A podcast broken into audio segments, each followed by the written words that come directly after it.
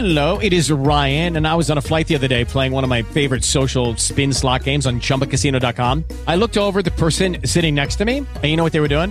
They were also playing Chumba Casino. Coincidence? I think not. Everybody's loving having fun with it. Chumba Casino is home to hundreds of casino style games that you can play for free anytime, anywhere, even at 30,000 feet. So sign up now at chumbacasino.com to claim your free welcome bonus. That's chumbacasino.com and live the Chumba life. No purchase necessary. VGW Group. Void were prohibited by law. See terms and conditions. 18 plus. Okay, round two. Name something that's not boring. A laundry? Ooh, a book club. Computer solitaire, huh? Ah, sorry, we were looking for Chumba Casino. That's right. ChumbaCasino.com has over 100 casino style games. Join today and play for free for your chance to redeem some serious prizes. ChumbaCasino.com. No purchase necessary. Were prohibited by law. 18 plus. Terms and conditions apply. See website for details.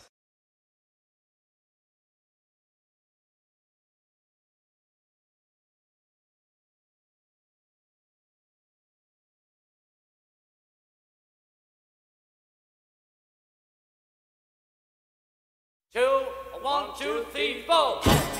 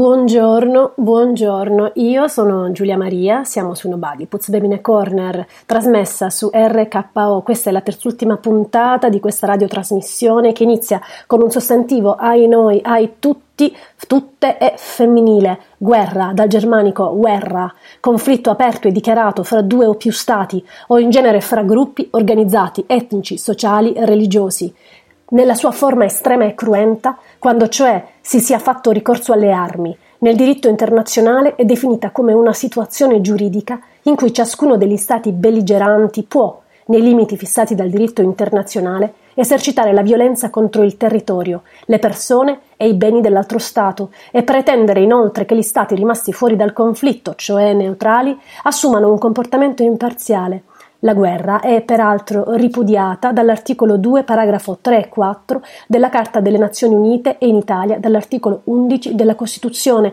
come mezzo di risoluzione delle controversie internazionali. E questo è il titolo di questa radiotrasmissione di oggi. Il titolo è appunto Guerra, dichiarazione di guerra, stato di guerra, dichiarare, intimare guerra, provocare la guerra, cominciare, intraprendere, muovere guerra, portare la guerra a uno Stato, fare la guerra, giocare alla guerra, aveva fatto la guerra, essere, entrare, andare, tornare, condurre, guidare, dirigere la guerra, finire, vincere, perdere la guerra, lo scoppio, l'inizio, il termine di una guerra, a guerra finita, in tempo di guerra, sul piede di guerra, essere in assetto di guerra, le rovine, le devastazioni, gli orrori della guerra, restrizioni di guerra, prigionieri di guerra, macchine, munizioni, navi, aeroplani da guerra, trombe di guerra, il campo, la sede, il teatro, lo scacchiere della guerra, l'arte della guerra, uomo di guerra, nome di guerra, grido di guerra, legislazione di guerra. Ci sono mille eh, più eh, applicazioni che si possono dare alla parola guerra. Um, ed, è, ed, è, quello di cui parleremo oggi. Ne parlerò ovviamente uh, rispetto a quello che sta succedendo uh, e che succede purtroppo uh, continuamente nella striscia di Gaza e la situazione, la cosiddetta um, incomprensibile situazione israelo-palestinese. Perché dico, perché, perché, dico, perché dico incomprensibile? Perché per me, che sono insomma mediamente intelligente oppure mediamente istruita, va forse meglio dire così, cancelliamo la parola intelligente da questa mia affermazione, risulta comunque di difficilissima comprensione ed è per questo che ho avuto eh, veramente la fortuna venerdì, per cui ecco l'intervista che, che, andremo a sentire fra breve ehm, rappresenta ehm, proprio ehm, ecco, una spiegazione che però si ferma a venerdì. Dico che si ferma a venerdì eh, ed è ovviamente più che valida, però i fatti che sono avvenuti oggi sono, eh, anzi stanotte, sono senz'altro significativi di come la situazione stia degenerando e se non avete idea di quello che è successo oggi o stanotte, perché magari vi siete, eh, vi siete appena svegliati, vi, so, vi voglio solo dire che a Gaza. È stato ehm, tirato giù, è stato abbattuto il, ehm, il palazzo eh, de, delle comunicazioni, ehm, raid di Israele, leggo dal Corriere della Sera, su un campo profughi, morti otto bambini e due donne, un'intera famiglia, con il lancio di razzi anche sulla striscia di Gaza ha colpito un palazzo a Tel Aviv, un morto, Israele ha distrutto il palazzo che a Gaza ospita l'agenzia IP e Al Jazeera, dopo averlo fatto evacuare, hanno avuto un'ora per essere evacuati, proteste e scontri anche in Cisgiordania, la foto è di quelle eh, tremende che passeranno senz'altro alla storia perché si vedono chiaramente eh, due scoppi, due, eh, due, due, colonne cosiddette di fumo che si alzano, pare veramente a vederlo, sembra il lancio del razzo sulla luna e invece quello che, va, eh, quello che succede non è che qualcuno ehm, sfonda le, le possibilità umane e va verso l'altrove, ma si va invece verso la terra, verso la morte, verso la gravità. Eh, ed ecco perché questa trasmissione io eh, insomma ci ho tenuto, è la terzultima, è la terzultima puntata di Nobody Puts Baby in a Corner. A fine maggio, tre, il 30 maggio che sarà una domenica, eh, si, questa trasmissione va per così dire in vacanza, oppure insomma muta pelle, diventa, si abbronza, inizia ad abbronzarsi con grande eh, calma, ma ci, circa, ci saranno circa 25, 26, 27, 28 podcast, 27 più o meno da poter riascoltare, quindi eh, fatemi il piacere, riascoltatela se ogni tanto vi va o non avete nulla da fare o avete qualcosa da fare che appunto ascoltare questa trasmissione. Ma passo all'intervista che volevo fare, anzi prima metto un altro brano e poi passo a, questi, a questa intervista. L'intervista che ho fatto venerdì sera, ehm, ho avuto la fortuna di poter parlare con il professore Daniele De Luca, che è docente eh, delle storie e delle relazioni internazionali al Dipartimento di Storia, Società e Studi sull'Uomo dell'Università del Salento, insegna rela- storia delle relazioni internazionali al corso di laurea triennale in scienze politiche delle relazioni internazionali e storia internazionale del Medio, Re- del Medio Oriente presso il corso di laurea magistrale in studi geopolitici e internazionali, eh, sempre dell'Università del Salento. È un, un, professore, un docente, un uomo soprattutto ehm, che si occupa della questione israelo-palestinese, ma in generale di questioni, ehm, di questioni relative al Medio Oriente, che sono sempre complesse, soprattutto viste da questa nostra prospettiva occidentale, da circa 30 anni. Ed è eh, per quello che io vi consiglio eh, veramente di, eh, di, ascoltarlo e di, um, di dare insomma, a lui la parola affinché eh, iniziamo a capirci qualcosa, forse esprimerci in termini non solo di uh, faziosità, um, così mi verrebbe da dire uh, senza, un, senza, una base, ma sapendo che cosa succede. E adesso io metto un breve pezzo, sono meno di tre minuti, ehm, ed è un pezzo di quelli che io amo molto, il, i pezzi della nonna, il trio Lescano che canta È arrivato l'ambasciatore, subito dopo il professore Daniele De Luca. Buon ascolto.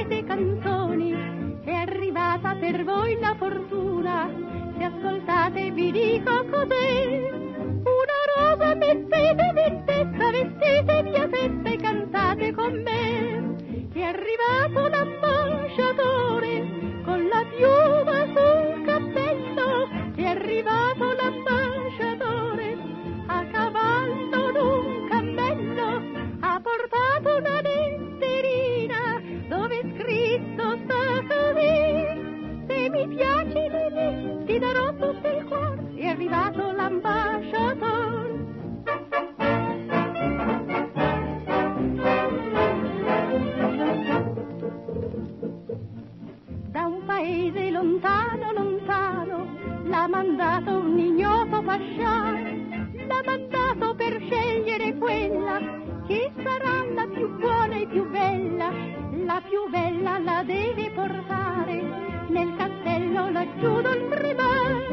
Non importa se piatto sei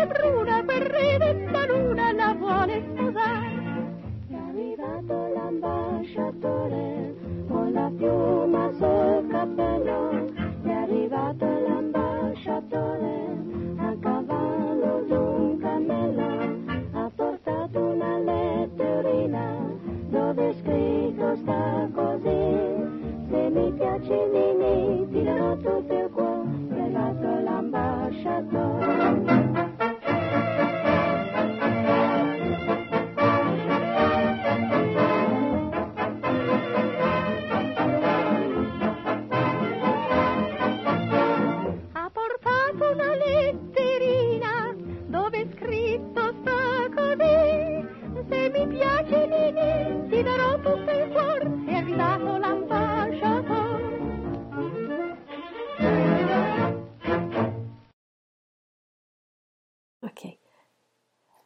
Professore De Luca quindi ci parla, ci parla della questione israelo-palestinese, che è sempre una questione misteriosa. Anzitutto, perché lo è? Perché ha questo aspetto? Di cosa stiamo parlando?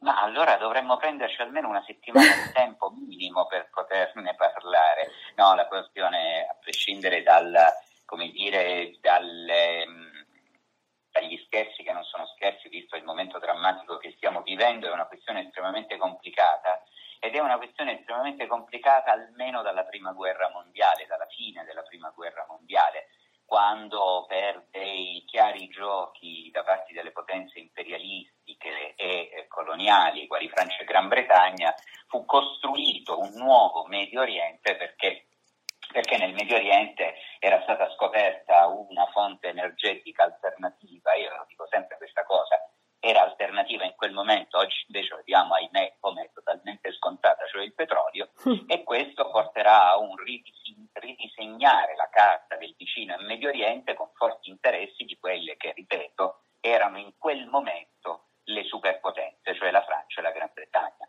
Credo ci sia una data eh, fondamentale che è il 1916, quando a seguito degli accordi segreti Sykes-Picot tra Francia e Gran Bretagna, ripeto, il Medio Oriente fu praticamente spartito.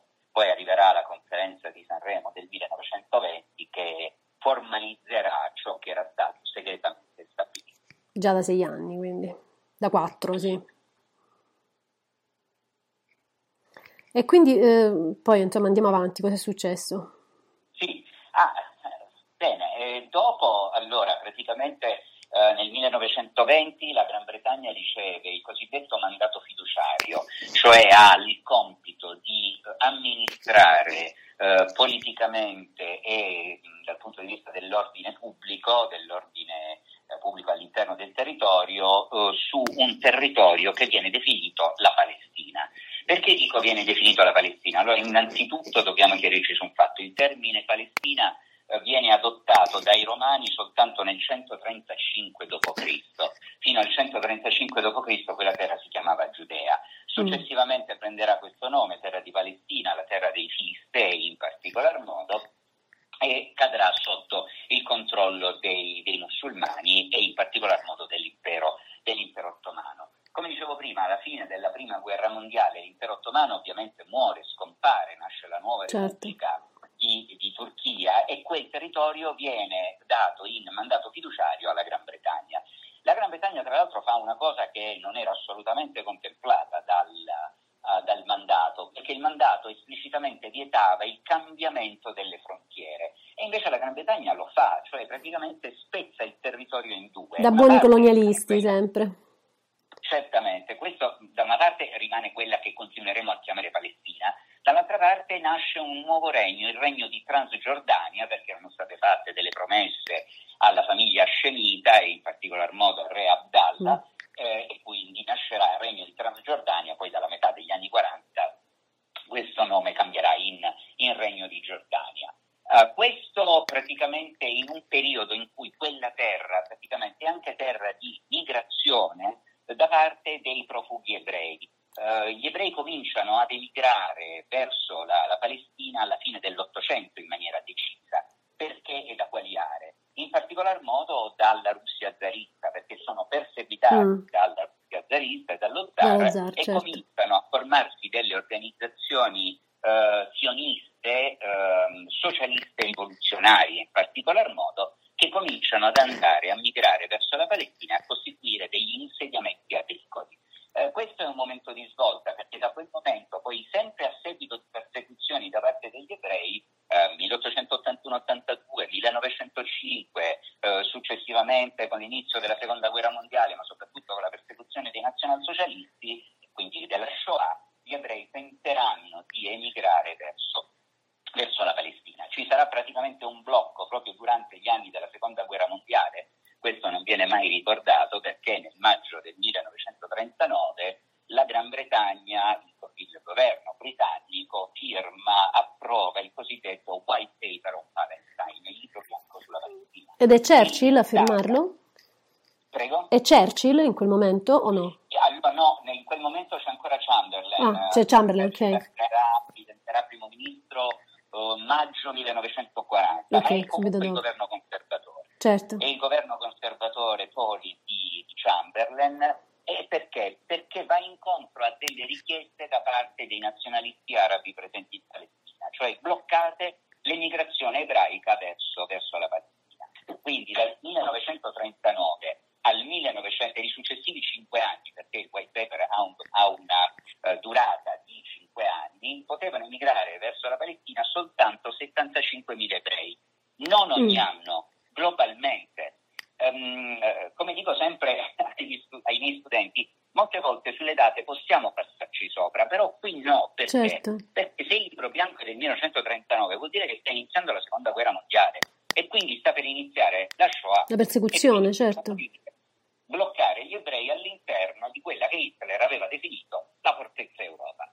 E quindi questo crea una serie di, di problemi. Successivamente, finita la seconda guerra mondiale, bisogna trovare una soluzione non soltanto ai profughi ebrei che non vogliono rimanere in Europa, che non possono emigrare verso gli Stati Uniti, che hanno una serie di limitazioni. Ricordo soltanto che alla fine della seconda guerra mondiale ehm, gli ebrei po- posso- ancora gli è, vietato l'emi- gli è vietata l'emigrazione verso la Palestina perché è ancora in vigore il libro bianco. Tant'è vero che gli inglesi con armi da guerra bloccano le navi con i profughi ebrei a bordo e li portano nei campi di concentramento di Cipro. Ehm, da, da queste parti, Santa Maria Albania, Certo. Fedina, Santa Cesaria, c'erano dei luoghi di ritrovo da cui in maniera clandestina gli ebrei poi partivano verso, verso la Palestina. Certo, infatti c'è anche un piccolo museo della memoria proprio qua a Santa Maria al Esatto. Bagno, sì. È- È un bellissimo museo Sì. che invito sempre ad andare, ad andare a vedere. Lì ci sono dei graffiti eh, che rappresentano l'emigrazione, eh, la fine della, della diaspora. C'è un bellissimo graffito che io ricordo sempre, che da una parte c'è scritto Galut, che in ebraico vuol dire diaspora, dall'altra parte c'è Eretz Israel e la porta che porta dentro Eretz Israel in ebraico vuol dire la terra, la terra di Israele. Alla fine della seconda guerra mondiale eh, la Gran Bretagna non può più mantenere il controllo sulla Palestina. Per questa ragione eh, la, la nuova organizzazione che sostituisce la Società delle Nazioni, cioè l'Organizzazione delle Nazioni Unite, Sì. l'ONU, certo. eh, affida l'incarico a una commissione per trovare una soluzione. La soluzione è rappresentata ed è approvata il 29 novembre del 1947 dall'Assemblea Generale dell'ONU. Che cos'è questa risoluzione? Innanzitutto è, un nume- è il numero di questa risoluzione è fondamentale perché è 181-2 ed è il cosiddetto piano di spartizione, cioè un Sull'181-2 il cosiddetto piano di spartizione, interrompiamo un attimo, interrompo un attimo la- la- l'intervista al professore De Luca e metto un pezzo e poi continuiamo.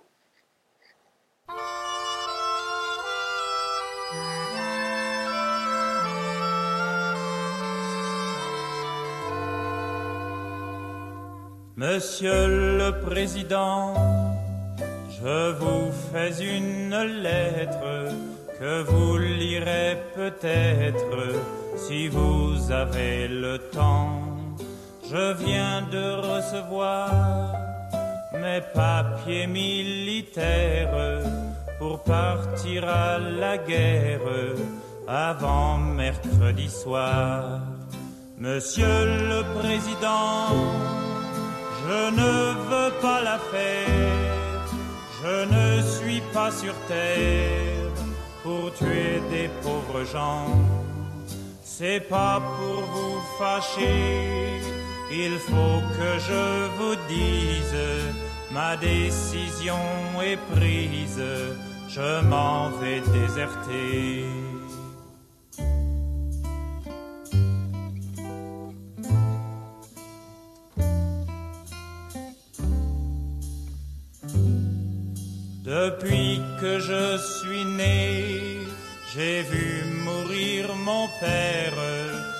Vu partir mes frères et pleurer mes enfants. Ma mère a tant souffert qu'elle est dedans sa tombe et se moque des bombes et se moque des vers. Quand j'étais prisonnier, on m'a volé ma femme, on m'a volé mon âme cher passé. Demain de bon matin, je fermerai ma porte au nez des années mortes, j'irai sur les chemins.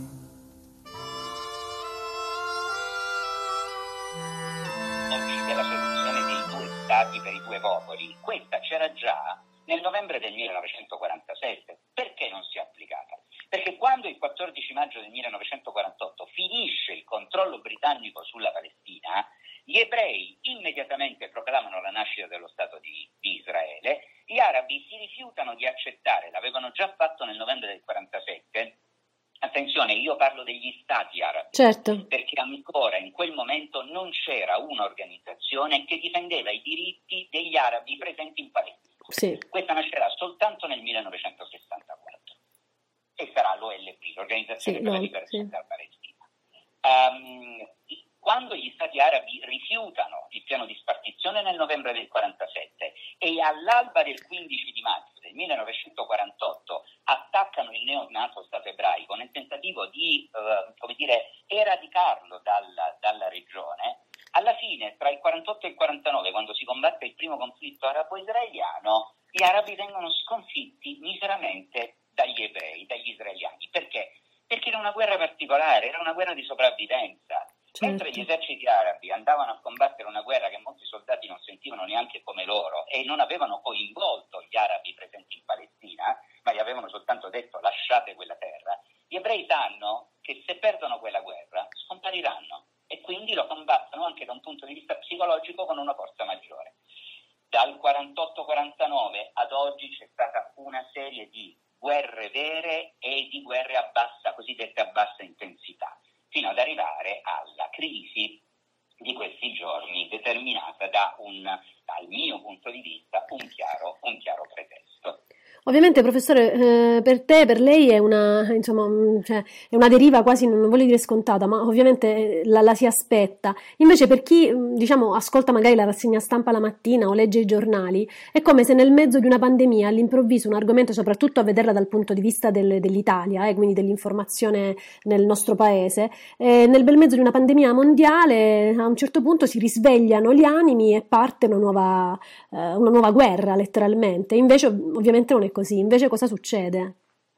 No, non è una vera, innanzitutto non è una vera e propria guerra Mm. convenzionale, cioè non ci sono due eserciti chiari che si scontrano, c'è un esercito chiaramente identificabile che è quello dello Stato di Israele e dall'altra parte c'è, c'è in particolar modo un'associazione, un'organizzazione, chiedo scusa, che è riconosciuta da molti, molti stati europei e non solo europei come un'organizzazione terroristica, mi riferisco ad Hamas. Certo. Quando io parlo di pretesto di quello che è successo, allora brevemente, ehm, per il 10 di maggio era prevista un'udienza presso il Tribunale di Gerusalemme che rendesse operativo lo sfratto di alcune case occupate in quel momento da famiglie arabe eh, nel quartiere di Sheikh Jarrah. Eh, il quartiere Sheikh, di Sheikh Jarrah è un quartiere particolare del, di Gerusalemme Est, già il nome è particolare perché Jarrah vuol dire il guaritore, è dedicato quel quartiere al medico personale del Saladino, che è un personaggio fondamentale nella storia del Medio Oriente antico. Però attenzione, questa udienza, proprio per la, come dire, le proteste che erano state attivate, ehm, è stata bloccata, cioè nel senso che questa udienza il 10 di maggio non si è più tenuta, quindi lo sfratto è stato completamente bloccato. Però questo non ha bloccato le, eh, le proteste all'interno di Gerusalemme. A questo punto Hamas all'interno di Gaza ha preferito prendere la palla al balzo, lancia- lanciare un ultimatum nei confronti dello Stato di Israele. Eh, lo Stato di Israele a quell'ultimatum non si è piegato ovviamente e da lì è iniziata la raffica di missili di fabbricazione iraniana, di fabbricazione tedesca che Hamas lancia nei confronti dello Stato di Israele. Eh, se non ho tenuto male il conto, perché ho visto proprio poco fa un programma programma televisivo eh, della BBC, dovrebbero essere fino adesso eh, sono stati lanciati almeno 1200 missili dalla striscia di Gaza verso lo Stato di Israele. Tenga presente che questo numero però poi si riduce terribilmente nell'impatto perché Israele ha un sistema missilistico di protezione che si chiama Iron Dome che riesce a bloccare i missili prima che arrivino a colpire. In ogni caso almeno un terzo di questi missili hanno colpito soprattutto postazioni civili israeliane, ahimè per Hamas non quelle militari ma quelle civili, e eh, provocando ovviamente una reazione ancora più forte da parte dello Stato, dello Stato di Israele che, ripeto, avendo un esercito regolare, un'aviazione regolare, Certo. un'artiglieria regolare eh, colpisce con una certa, con una certa durezza. Ci sono già 100 morti, sentivo stamattina un numero Sì. intorno, sì. Sì, sì, sì, c'è un problema serio eh, su, mh, sulla questione dei morti. Perché? Perché praticamente, per quanto si possa parlare, lo metto tra virgolette, eh, di bombe intelligenti, le bombe non sono mai estremamente intelligenti. Quindi quando viene individuato un obiettivo, quell'obiettivo viene colpito. Qual è il problema di Gaza? Gaza è una striscia, è un territorio stretto, piccolo, sovraffollato. Sì, ad alta densità, E Hamas- certo.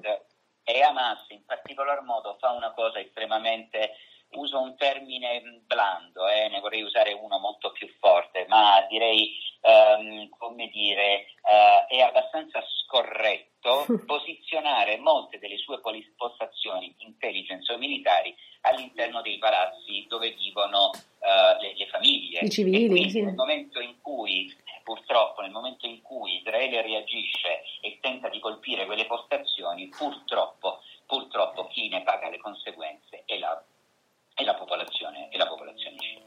E noi ascoltiamo Life on Mars, cantata da Aurora, Life on Mars di David Bowie, e poi continuiamo con eh, la splendida voce chiarificatrice del professore De Luca.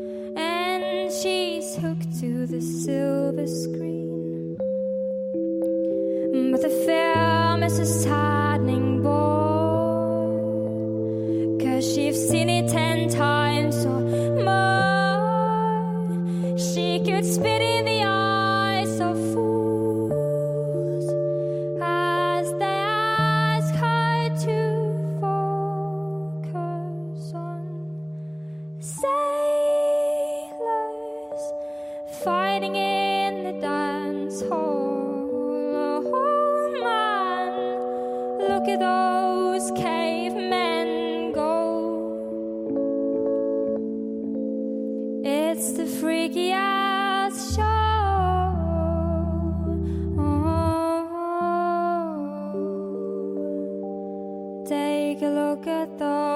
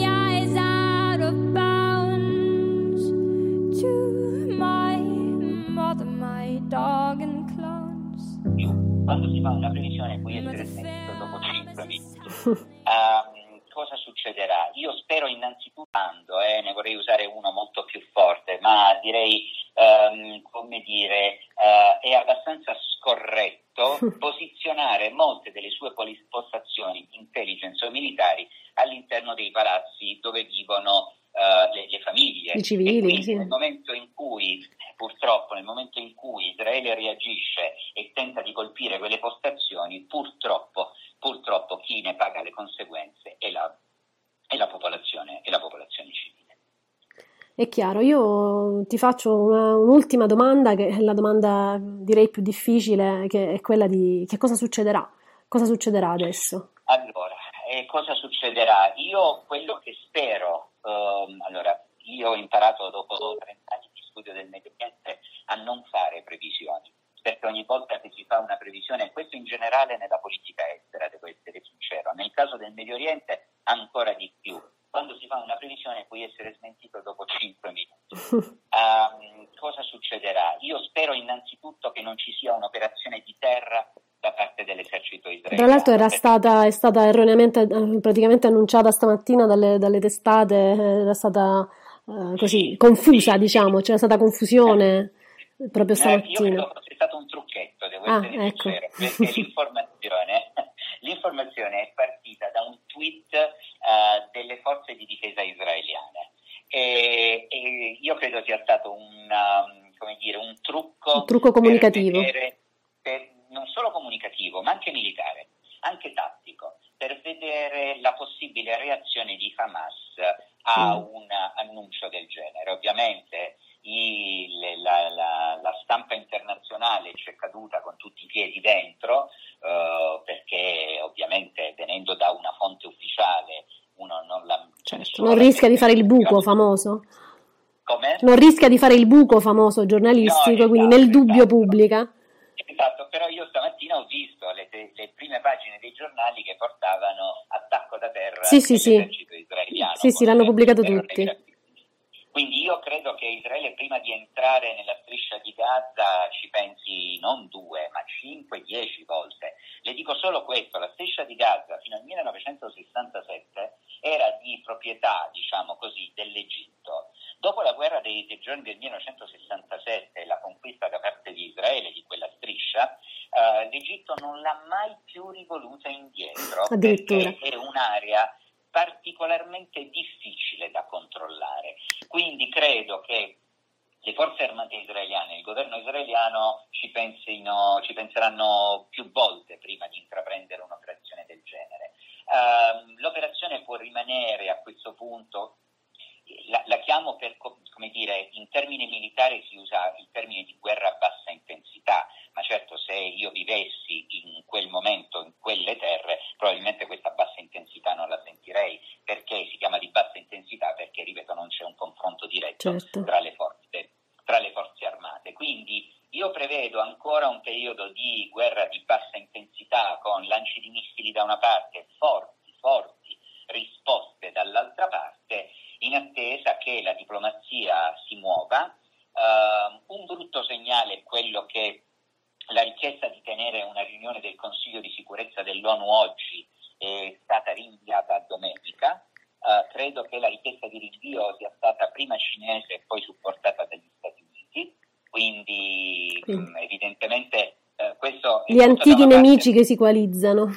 Esatto, Ehm, questo può essere visto in maniera negativa da una parte, cioè stiamo rinviando la soluzione del problema, ma anche in maniera positiva dall'altra, cioè vuol dire che la diplomazia in questo momento è all'opera. Sta lavorando, Tenga sì. anche un'altra cosa, che oggi è venerdì, quindi è il venerdì eh, musulmano, Certo. ma stasera, eh, anzi è già iniziato, lo Shabbat, Lo Shabbat, ebraico. certo. E poi c'è la domenica, quindi anche questo prendere tempo nell'ipotetico rispetto delle religioni può- dovrebbe essere preso in considerazione.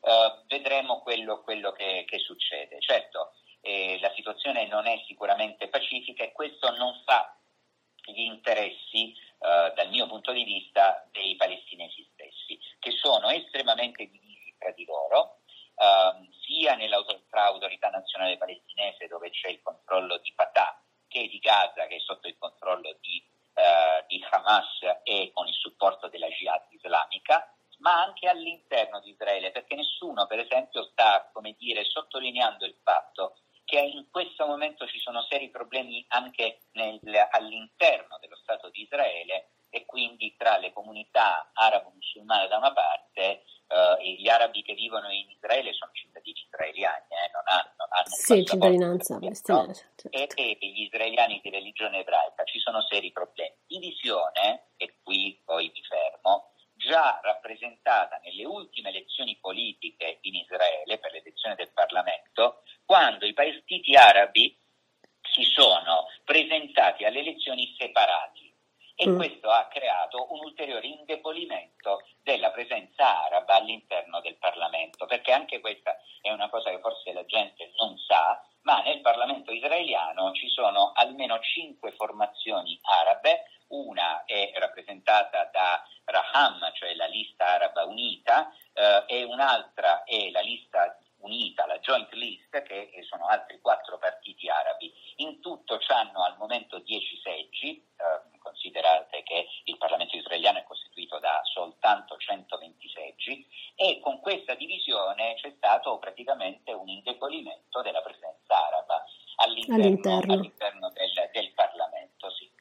Quindi è bene ricordare che quando si dice che Israele è l'unica democrazia nell'area, è vero perché basti pensare che al proprio interno, all'interno dell'organo più importante, cioè il Parlamento, c'è una buona presenza araba e questo dovrebbe sicuramente, come dire, aprire gli occhi su molte volte dei giudizi troppo affrettati. Io le faccio veramente, ti faccio veramente l'ultima, l'ultimissima domanda, che eh, anche questa è veramente così, quasi improbabile, però mh, ci provo lo stesso. Se potessimo riazzerare tutta la situazione, ma quale sarebbe la vera soluzione? Cioè, quale sarebbe la soluzione ideale, ma letteralmente da un punto di vista proprio quasi, ripeto, utopico?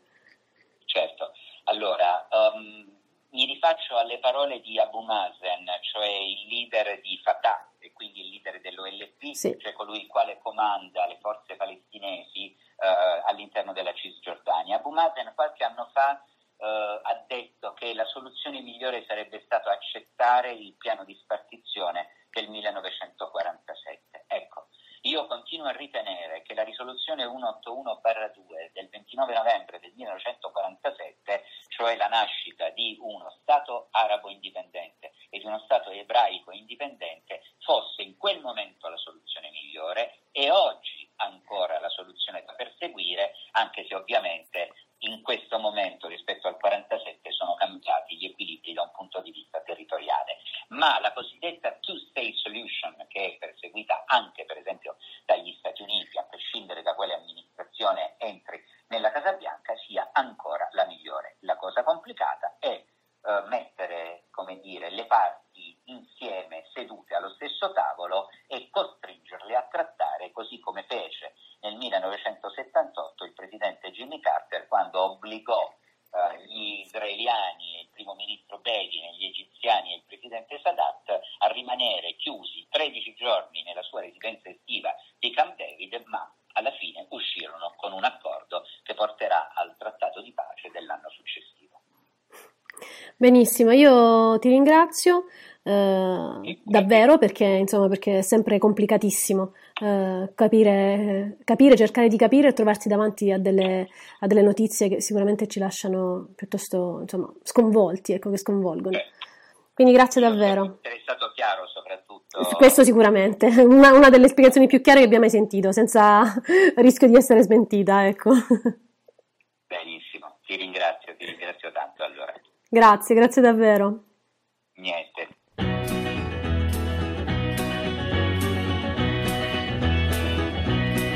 E se ci diranno che per rifare il mondo c'è un mucchio di gente da mandare a fondo, noi che abbiamo troppe volte visto ammazzare per poi dire troppo tardi che è stato un errore, noi risponderemo, noi risponderemo.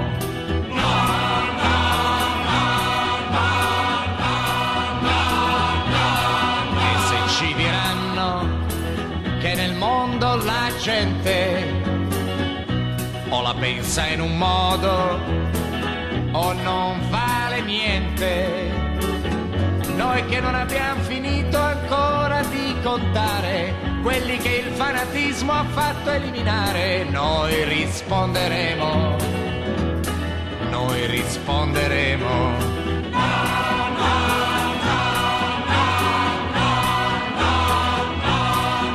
E se ci diranno che è un gran traditore, chi difende la gente di un altro colore. Noi che abbiamo visto gente con la pelle chiara fare cose di cui ci dovremmo vergognare, noi risponderemo. Noi risponderemo.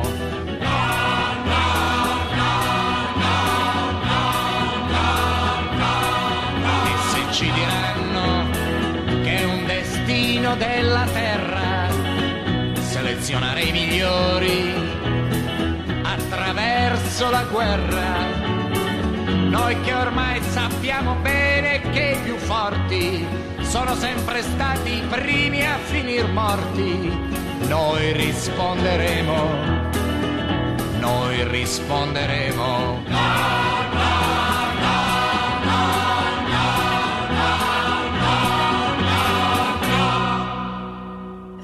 E questo era Luigi Tenco, Luigi Tenco che cantava S ci diranno, era il 1967. Eh, ho mandato in onda un'intervista che ho fatto al professore De Luca, eh, il professore De Luca, docente, come vi ho detto, dell'Università del Salento di Relazioni Internazionali ed esperto di politiche eh, medio orientali, come è evidente dalle cose che eh, ha detto. Ehm, ma passo da un'intervista all'altra, oggi è, giorno, sono, è un giorno in cui in questa terzultima eh, puntata di Nobody Puts a Corner su RK, io sono Giulia Maria, è una trasmissione dialogante, dialogante da questa e dall'altra parte del mare. Abbiamo, oh, come sempre, come sempre ormai da un po', e spero di averlo sempre, in collegamento il mio, il mio personalissimo corrispondente da Londra, che ormai è eh, del tutto inglese, proprio mh, da un punto di vista eh, veramente burocratico, quindi non so come rivolgermi a lui, credo che lo chiamerò Sir, Sir Alessandro Mariscalco, quello magari è un passaggio successivo, vero Ale? Ti do, ti do del lei anch'io come professore. vuoi. No, no, So- sì, in Italia si usa, sai, in UK un po' è un po' diversa. Comunque volevo solo fare una, così, una, una postilla. Come avete notato ho messo solo due voci femminili eh, nella mia playlist, eh, che sono che il trio Lescano e anche Aurora, che cantava iPhone Mars, tra l'altro pezzo suggeritomi da Alessandro Maniscalco, che ringrazio sempre, eh, perché di solito questa radiotrasmissione mette solo voci femminili, anche che cantano cover di autori uomini, ma siccome la guerra è femminile, ma la fanno gli uomini, e allora così ho deciso di fare questo mio, mh, come dire, calembur ehm, psicostorico-sociale musicale. E per cui la- però sono tutte canzoni contro la guerra. Abbiamo sentito il grandissimo Boris Vian, eh, del quale consiglio fra l'altro una biografia che è uscita per Giulio Perrone Editore, che è stato La Qualunque, quindi che per chi non conosce Boris Vian lo vada a conoscere, che cantava questa, questa canzone che in italiano si chiama Il disertore, in piena facoltà, egregio presidente, inizia. Abbiamo sentito E se ci diranno di Luigi Tenco, notissima canzone contro la guerra eh, del 1967, quindi un attimo prima del, del 68. Abbiamo sentito all'inizio eh, la- il festone fatto da John Lennon e Yoko Ono, Give Peace a Chance, eh, o una cosa del genere, non la so mai pronunciare. E basta, adesso sentiamo Alessandro Maniscalco. Buongiorno Ale, dici tutto. È, è molto vero, Giulia. La guerra è sempre fatta dagli uomini. Sarebbe, sarebbe bello vedere più paesi guidati da donne. Magari il mondo sarebbe Eh. diverso. Lo dico proprio una, una roba banale. Fra cento anni dice che, Però dice che fra cento, ho, ho- letto più, in più e più situazioni che la parità dei diritti fra uomini e donne si potrebbe raggiungere fra un secolo. Sì, sì, sì. Sì, so, appunto, ovviamente, soprattutto i ruoli di, di comando, Sì, che sarebbe, sarebbe ora, diciamo. No, vabbè, Giulia, noi qua veniamo invece da una settimana di, di elezioni, c'è stato il famoso Super Thursday, ancora dopo dieci anni. Beh, quel, quel gruppo RH è un Thursday, po' complicato. Super Thursday, ma tu se c'è un super davanti diventa complicato, anche perché io ho un po' la lingua di pezza, quindi insomma, lingua di si pezza. fatica. Si Come si, come si potrebbe dire tradurre lingua di pezza in inglese? Mop, mop tongue. The mop tongue. You, are, you, you have the mop tra l'altro sì, Ed, Mi- Ed Miliband che era un ex leader del, Labour lui c'ha proprio questo problema ma, ma a livelli che Giovanotti in confronto eh, ha una dizione perfetta.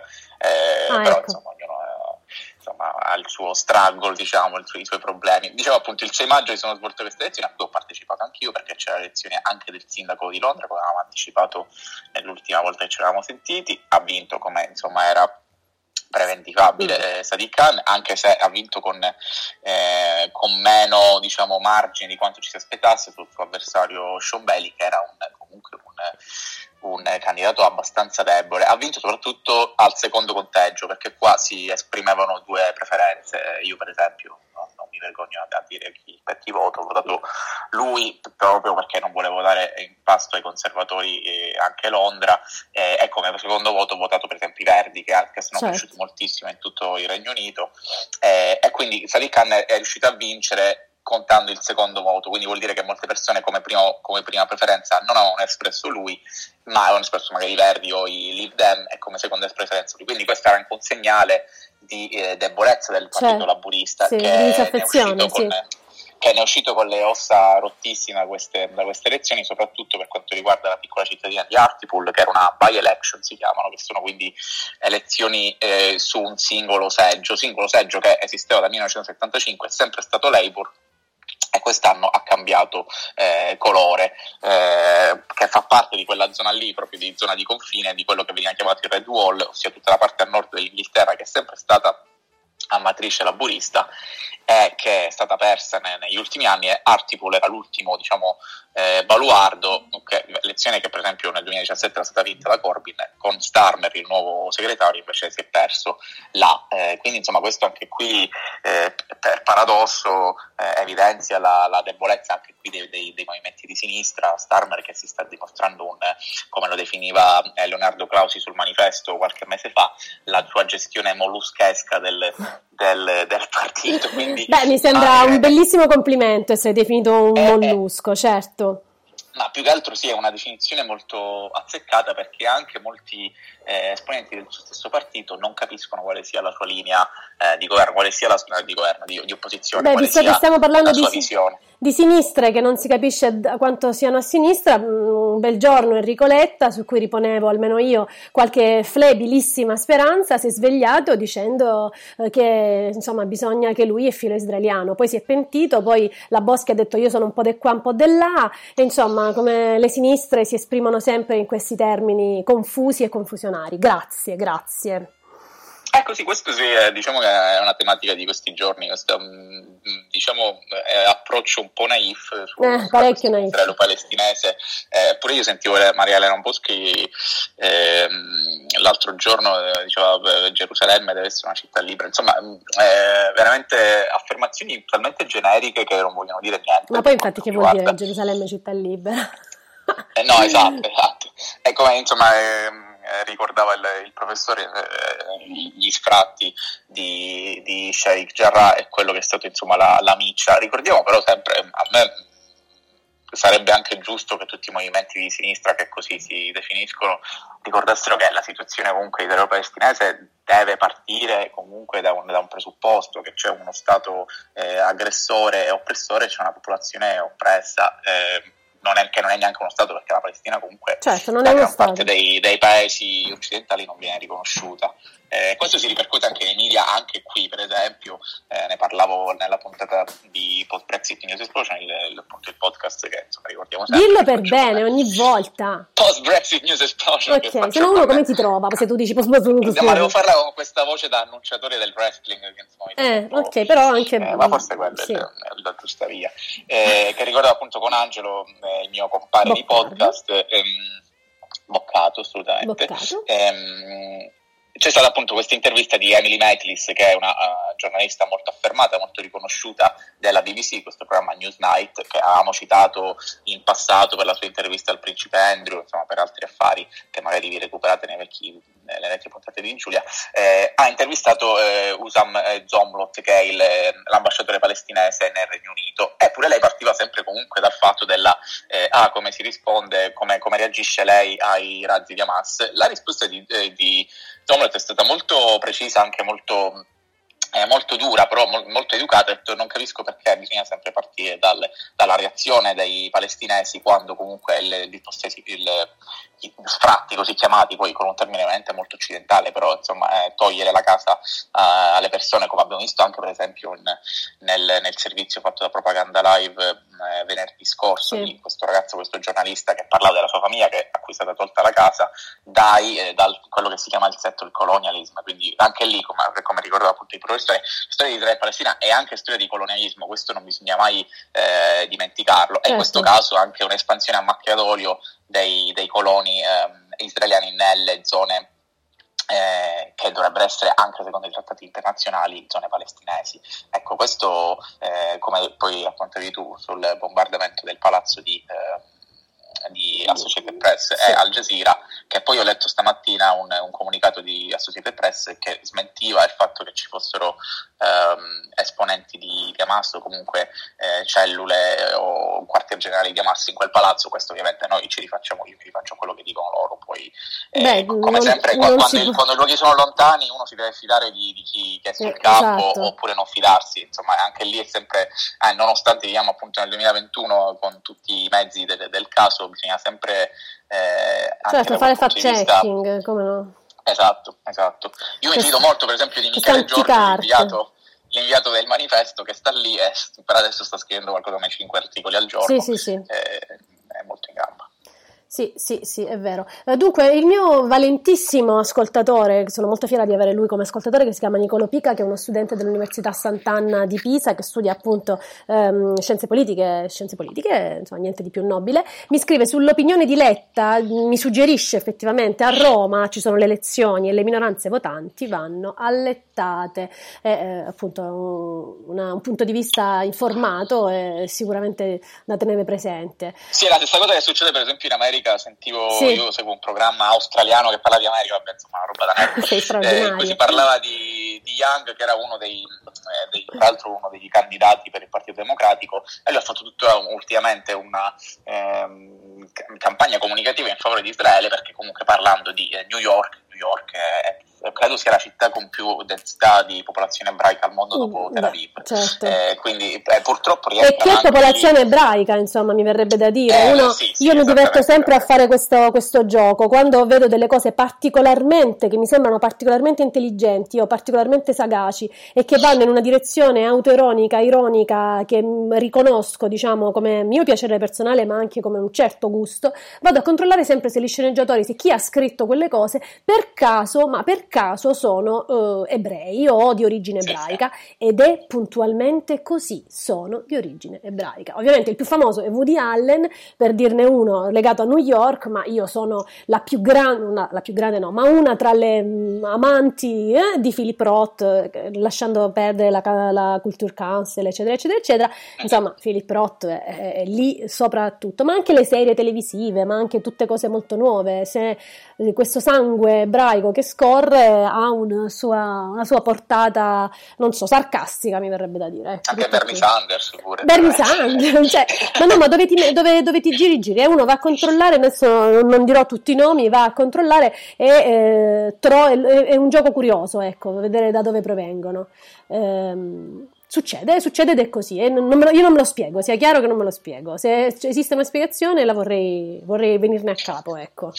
Perché ha ha latitudini così diverse, se- con eh, biografie, storie così diverse, eppure c'è qualcosa, qualcosa c'è. Appunto, hai nominato Bernie Sanders, c'è un imbarazzante silenzio di Joe Biden. Eh, sì e no, diciamo ovviamente Eh, si poi Israele è attende. sempre ehm, appunto uno stato pedina fondamentale per, Mm. per gli Stati Uniti. Ricordiamo Trump che eh, volle spostare l'ambasciata eh, da Tel Aviv Potremmo anche non ricordarlo, Trump. Eh, però sì, esatto.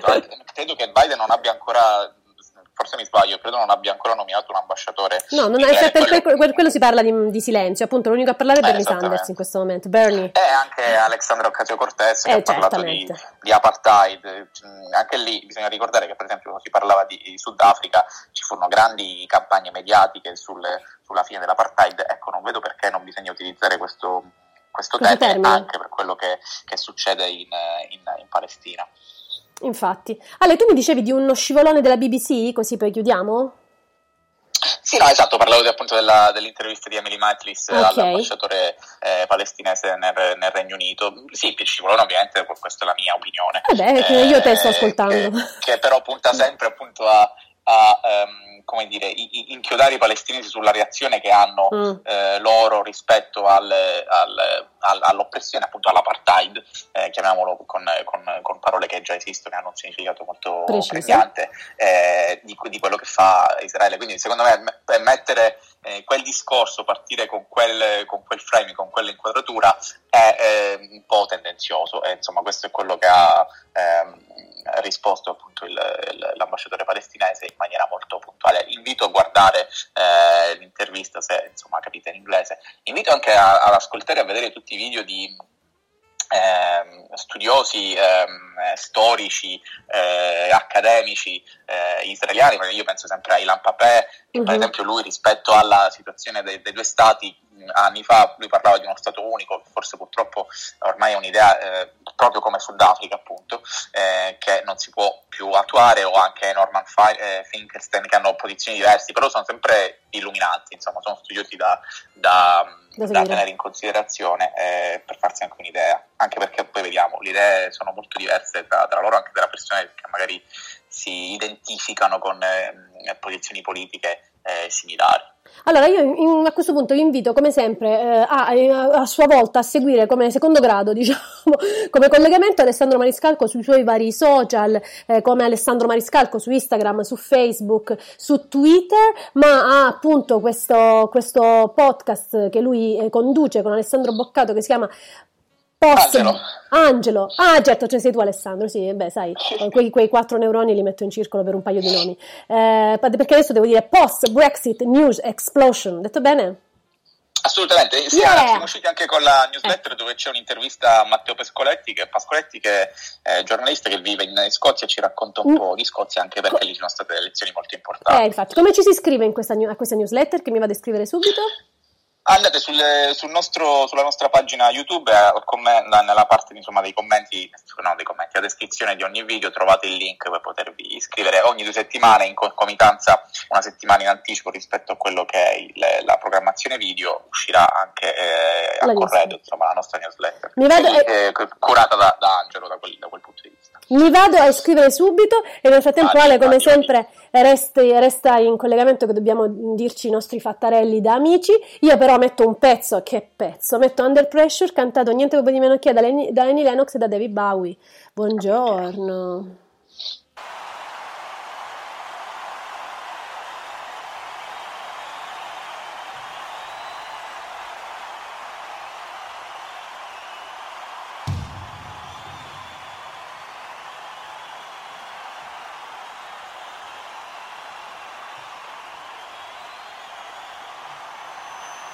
Ovviamente stiamo sentendo circa 5 minuti di applausi, no, non è vero, però perché c'è David Bowie che sta facendo entrare Annie Lennox, cioè non so se voi non, non aveste applaudito per tutto questo tempo.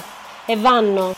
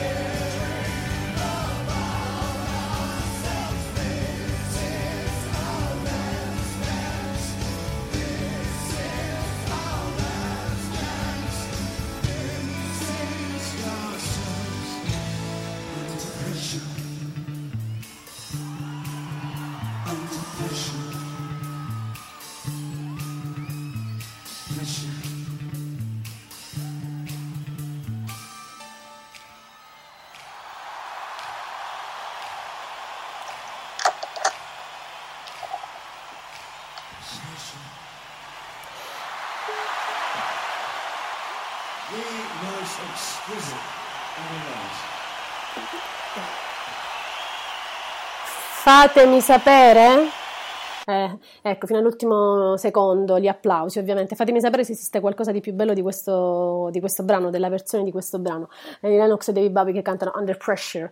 Eh, di sottofondo abbiamo come sempre Hall Blues. Abbiamo sentito Alessandro Maniscalco in ordine decrescente e poi il professore, ehm, il professore De Luca, Daniele De Luca, che ci ha eh, parlato della questione israelo-palestinese come, eh, come pochi, come pochi che, che ne capiscono. Quindi io spero che voi possiate ascoltarmi, ma non solo in diretta, anche ehm, in podcast. Adesso appunto dirò quella f- famosa frase che mi ha dettato eh, Marco, Marco Chiffi, che sempre ringrazio e saluto insieme a Francesca. Eh, potete ascoltarci e riascoltarci su eh, www.rkonair.com dove trovate i podcast di questo programma e di tutti gli altri programmi di RKO e vi ricordo anche di seguire RKO attraverso i social su Facebook, Instagram e Twitter. Eh, io sono già alle, 10 le 11.07 ma... mm, come avevo preannunciato, forse no, eh, comunque mi prendo un'altra decina di minuti perché ovviamente va fatta una carrellata sulle altre cose mentre la guerra impazza il mondo comunque va avanti, eh, succedono altre cose, eh, quindi io ve le dico eh, più che rapidamente, mm, ah, mm, le mischio fra ehm, politica e anche cultura, diciamo cultura generica.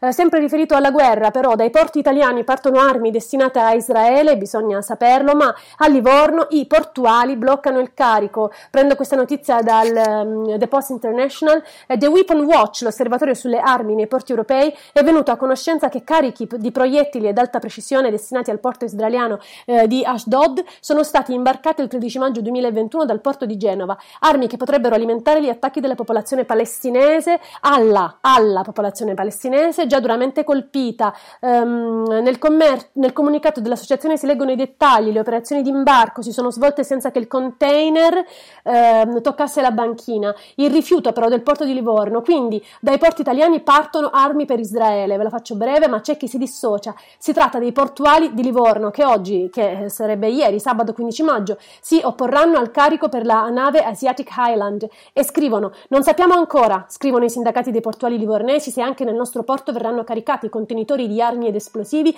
ma sicuramente non sarebbe la prima volta che questo accade. Stiamo cercando di raccogliere informazioni in tal senso. Proprio nella giornata di ieri abbiamo ricevuto una segnalazione circa la presenza presso il Molo Italia di decine di mezzi blindati militari pronti a essere imbarcati e quindi eh, sostanzialmente si rifiutano e questo vuol dire fare resistenza.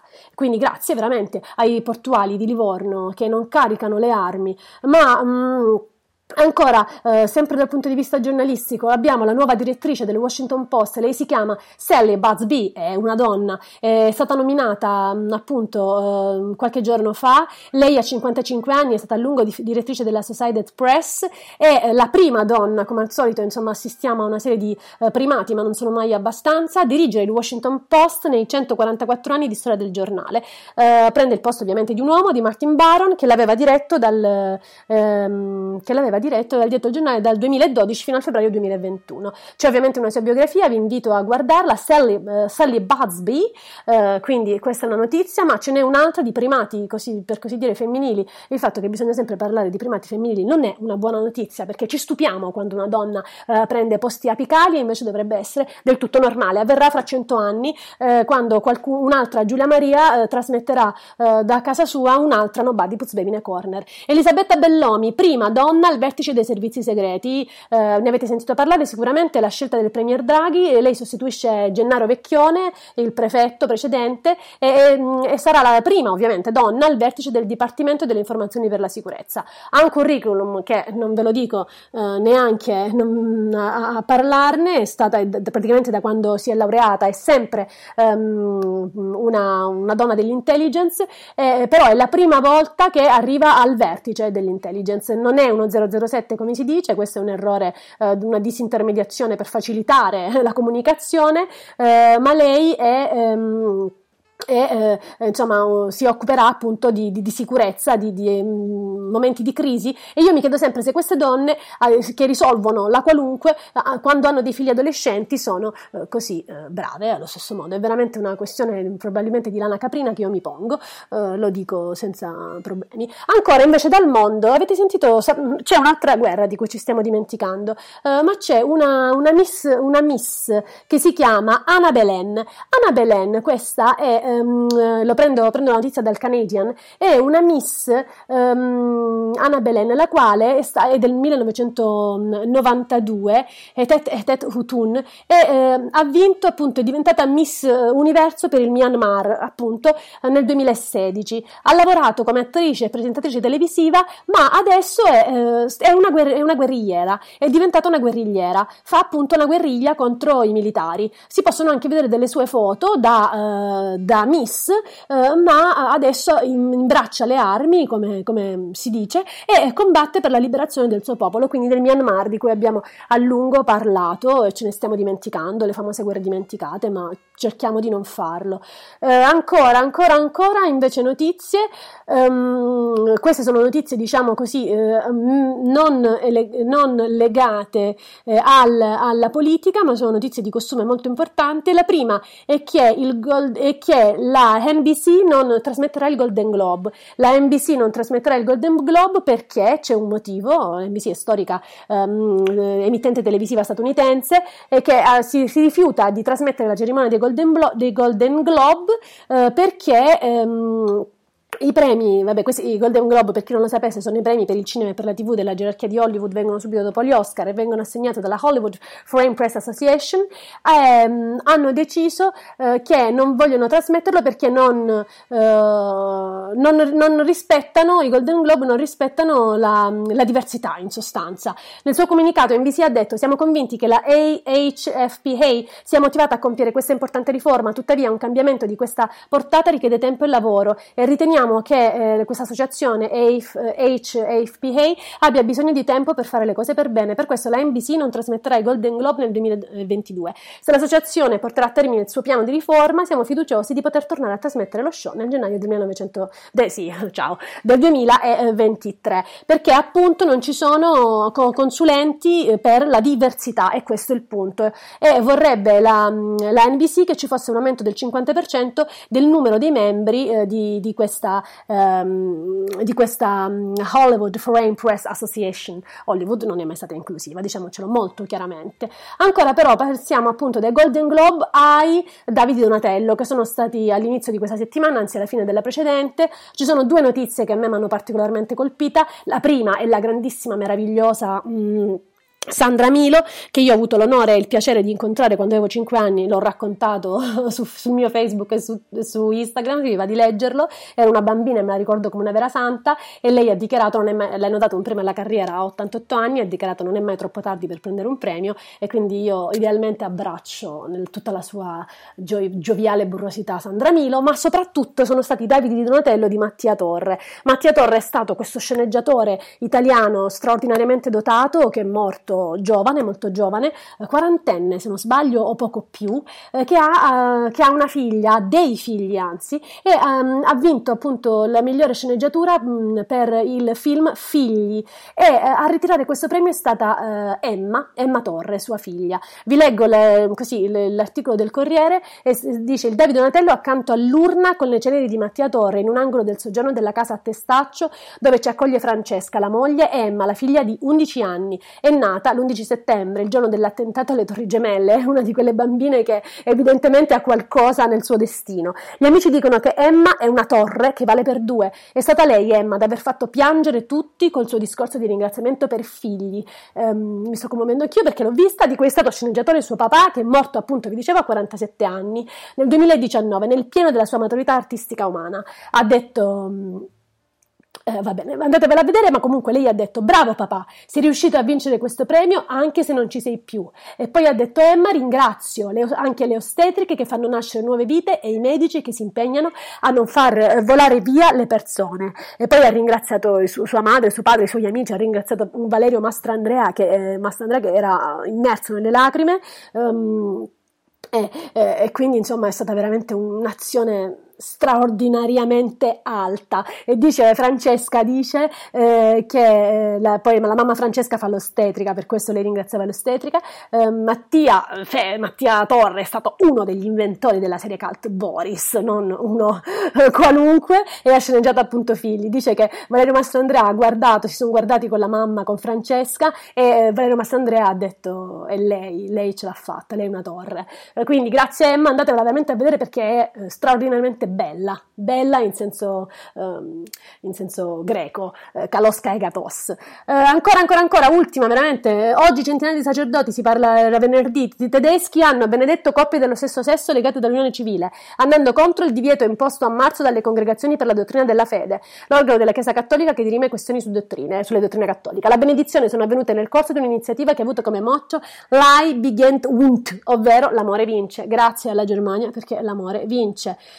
Eh, metto subito un pezzo dopo questa velocissima cavalcata che ho fatto, e poi ci sono altri due piccoli, piccoli, piccoli momenti eh, che sono quello di- dell'editoria dell'arte e della poesia, quindi sono tre effettivamente, ma si sa che la matematica non è il mio forte.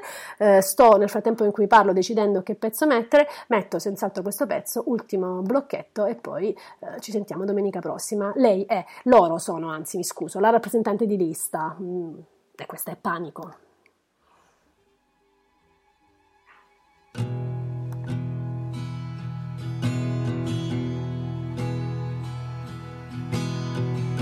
Dai, guarda su il cielo, com'è poco rumore, un po' di vento. Non mi spavento, ti dico che è una festa, amore. E tutti ballano. Non era il panico, non era il panico, non era il panico, non era il panico.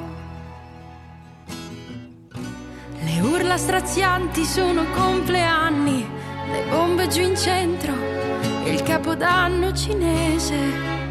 Ti dico che è una festa, amore, e tutti ballano. E allora rido. Ah, ah,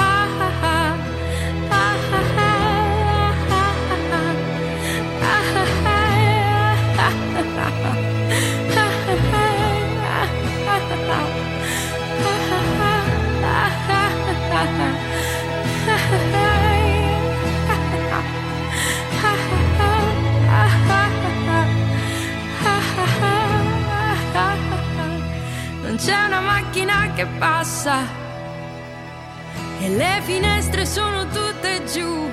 Mio padre e mia madre hanno ripreso a fare l'amore Ti dico che è una festa, amore, e tutti ballano.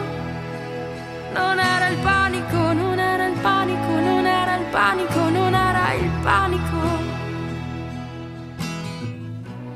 Piazza si calpesta e quello che rimane è che ho perso le scarpe, anche mia madre mi cammina in testa. Ti dico che è una festa, amore. Il panico è la nostra guerra, è la paura che ci manca, ma oggi so dove andare, so dove scappare. Ti dico che è una festa, amore, e tutti ballano. Allora rido. Ah, ah. Ah, ah, ah, ah,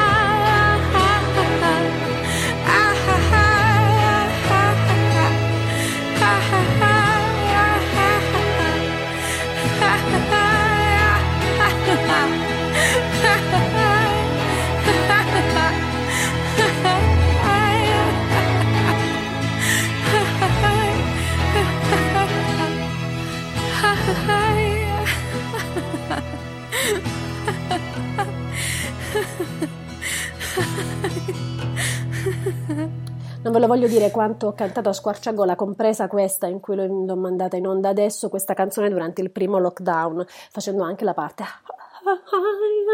Scusate, va bene, mm, la rappresentante di lista Panico, un grandissimo pezzo, ma adesso le ultime tre notizie veloci. Primo, il, il notizie, anzi consigli. Primo, il consiglio d'arte. Lei si chiama eh, Carlotta eh, Valente, la trovate su Instagram come Carlotta Valente eh, ed è una, mm, una, fotogra- una fotografa eh, non so cosa vuol dire, ma Darkroom Rat at Studio Bayard. Vi consiglio di seguirla, fa delle cose veramente, veramente interessanti che paiono eh, mondi mh, strani, particolari, mh, roba aliena. Eh, quindi, siccome a me la roba aliena piace particolarmente, spo- credo di aver sposato un alieno, ne sono quasi persuasa. Eh, quindi, Carlotta Valente, eh, con tre T, Carlotta T- Valente, eh, va seguita. L'ho scoperta grazie a Loredana Lipperini, ehm, storica, meravigliosa voce, amatissima voce di Radio 3.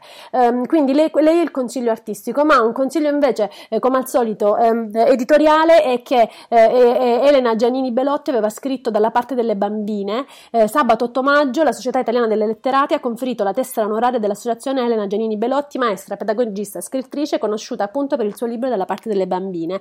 Eh, nell'evento trasmesso in streaming che si, che si è chiamato eh, Omaggio, che si può recuperare a Elena Giannini Belotti, la presidente e alcune socie del- della SIL tracciano un profilo della scrittrice e della sua produzione. Dalla parte delle bambine è una dichiarazione di intenti fortissima che non assume le bambine come oggetto di riflessione, ma si schiera apertamente con loro e quindi è dalla parte delle bambine. È uscito nel 73 e rappresentava per le gio- era rappresentato per le giovani donne e mamme che allora avevano un punto di riferimento fondamentale per ripensare la nostra educazione e soprattutto per progettare quella delle nostre figlie e dei nostri figli su basi diverse. Sono passati 50 anni, ma va ancora fortemente riletto Elena Giannini Belotti dalla parte delle eh, bambine. Ehm, ancora, ancora, ancora, come al solito, io ho eh, tra le mani, eh, veramente non la vedo in questo momento, il mio. Ah, eccolo, sì, se- sepolto tra una serie di pubblicazioni fra.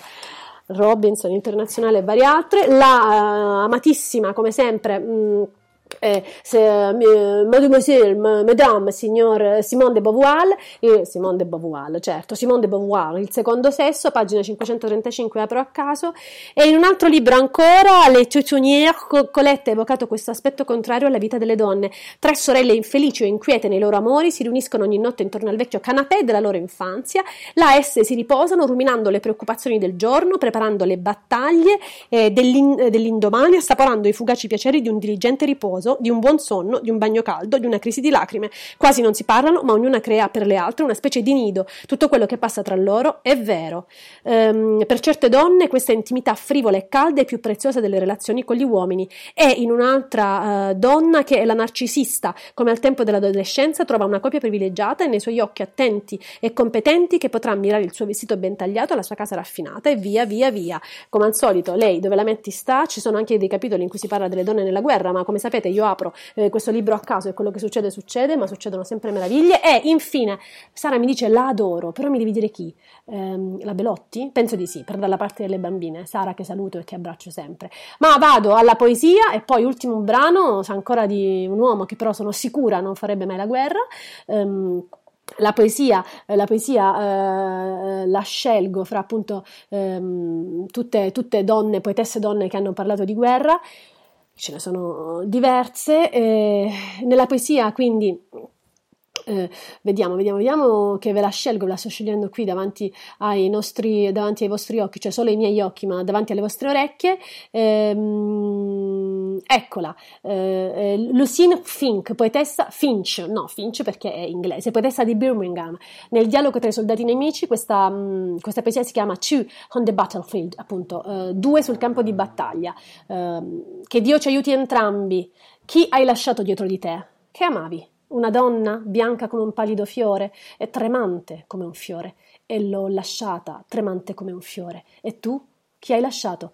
Mia moglie e il mio bambino, un ragazzino dai capelli biondi e dagli occhi sognanti e interrogativi che mi sorrideva mentre lei piangeva.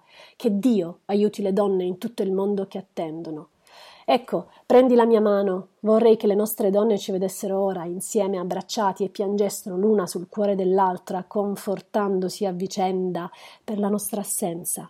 Ecco, prendi la mia mano, fratello morto che io ho ucciso e che mi hai ucciso. Saliamo insieme a Dio e chiediamogli tutto.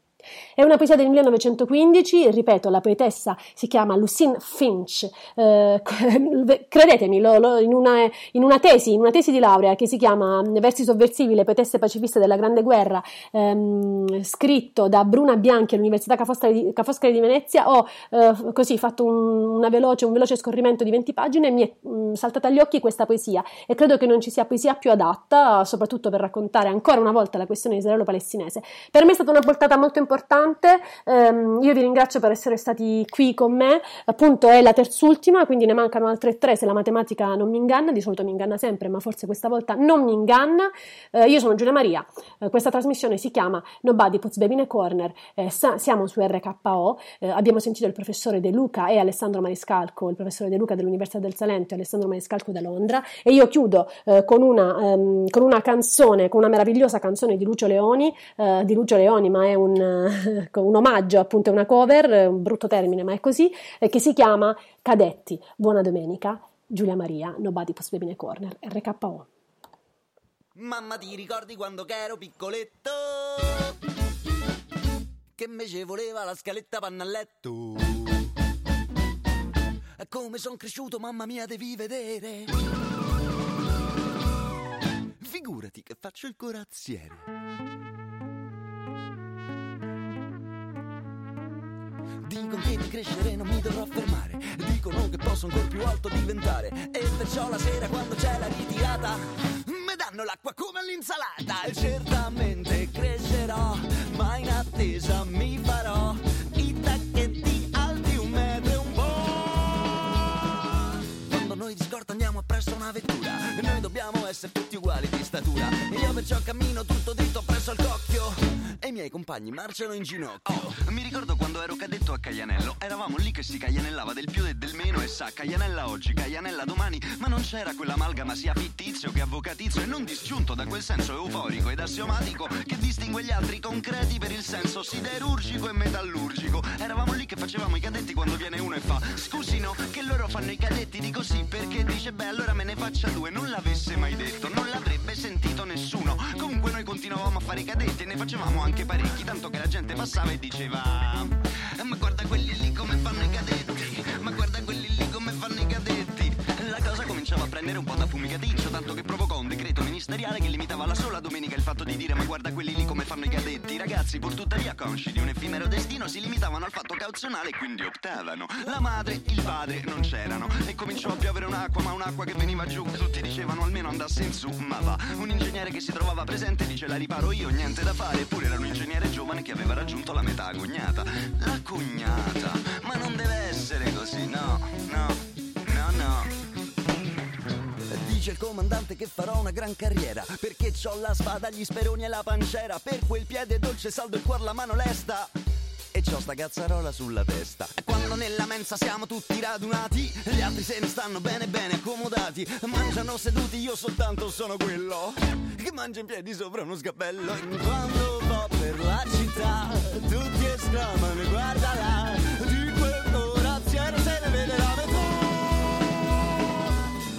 rivista andiamo tutti equipaggiati. E gli altri hanno i cavalli proprio veri, ben piantati. Boh, io di quei cavalli forse non ne sono degno. E c'ho un cavallo a dondolo di legno. Se vedi un elmo che cammina solo, salutalo e sollevalo dal suolo. Che sotto mamma mia con gran piacere si troverai tuo figlio carrozziere. Ok, la trasmissione è finita, ma io devo dirlo, anche se sono le 11.29, questa canzone è Cadetti, si trova nell'album di Lucio Leoni e a suonare la tromba è Giorgio Distante, che è mio marito. Buona domenica!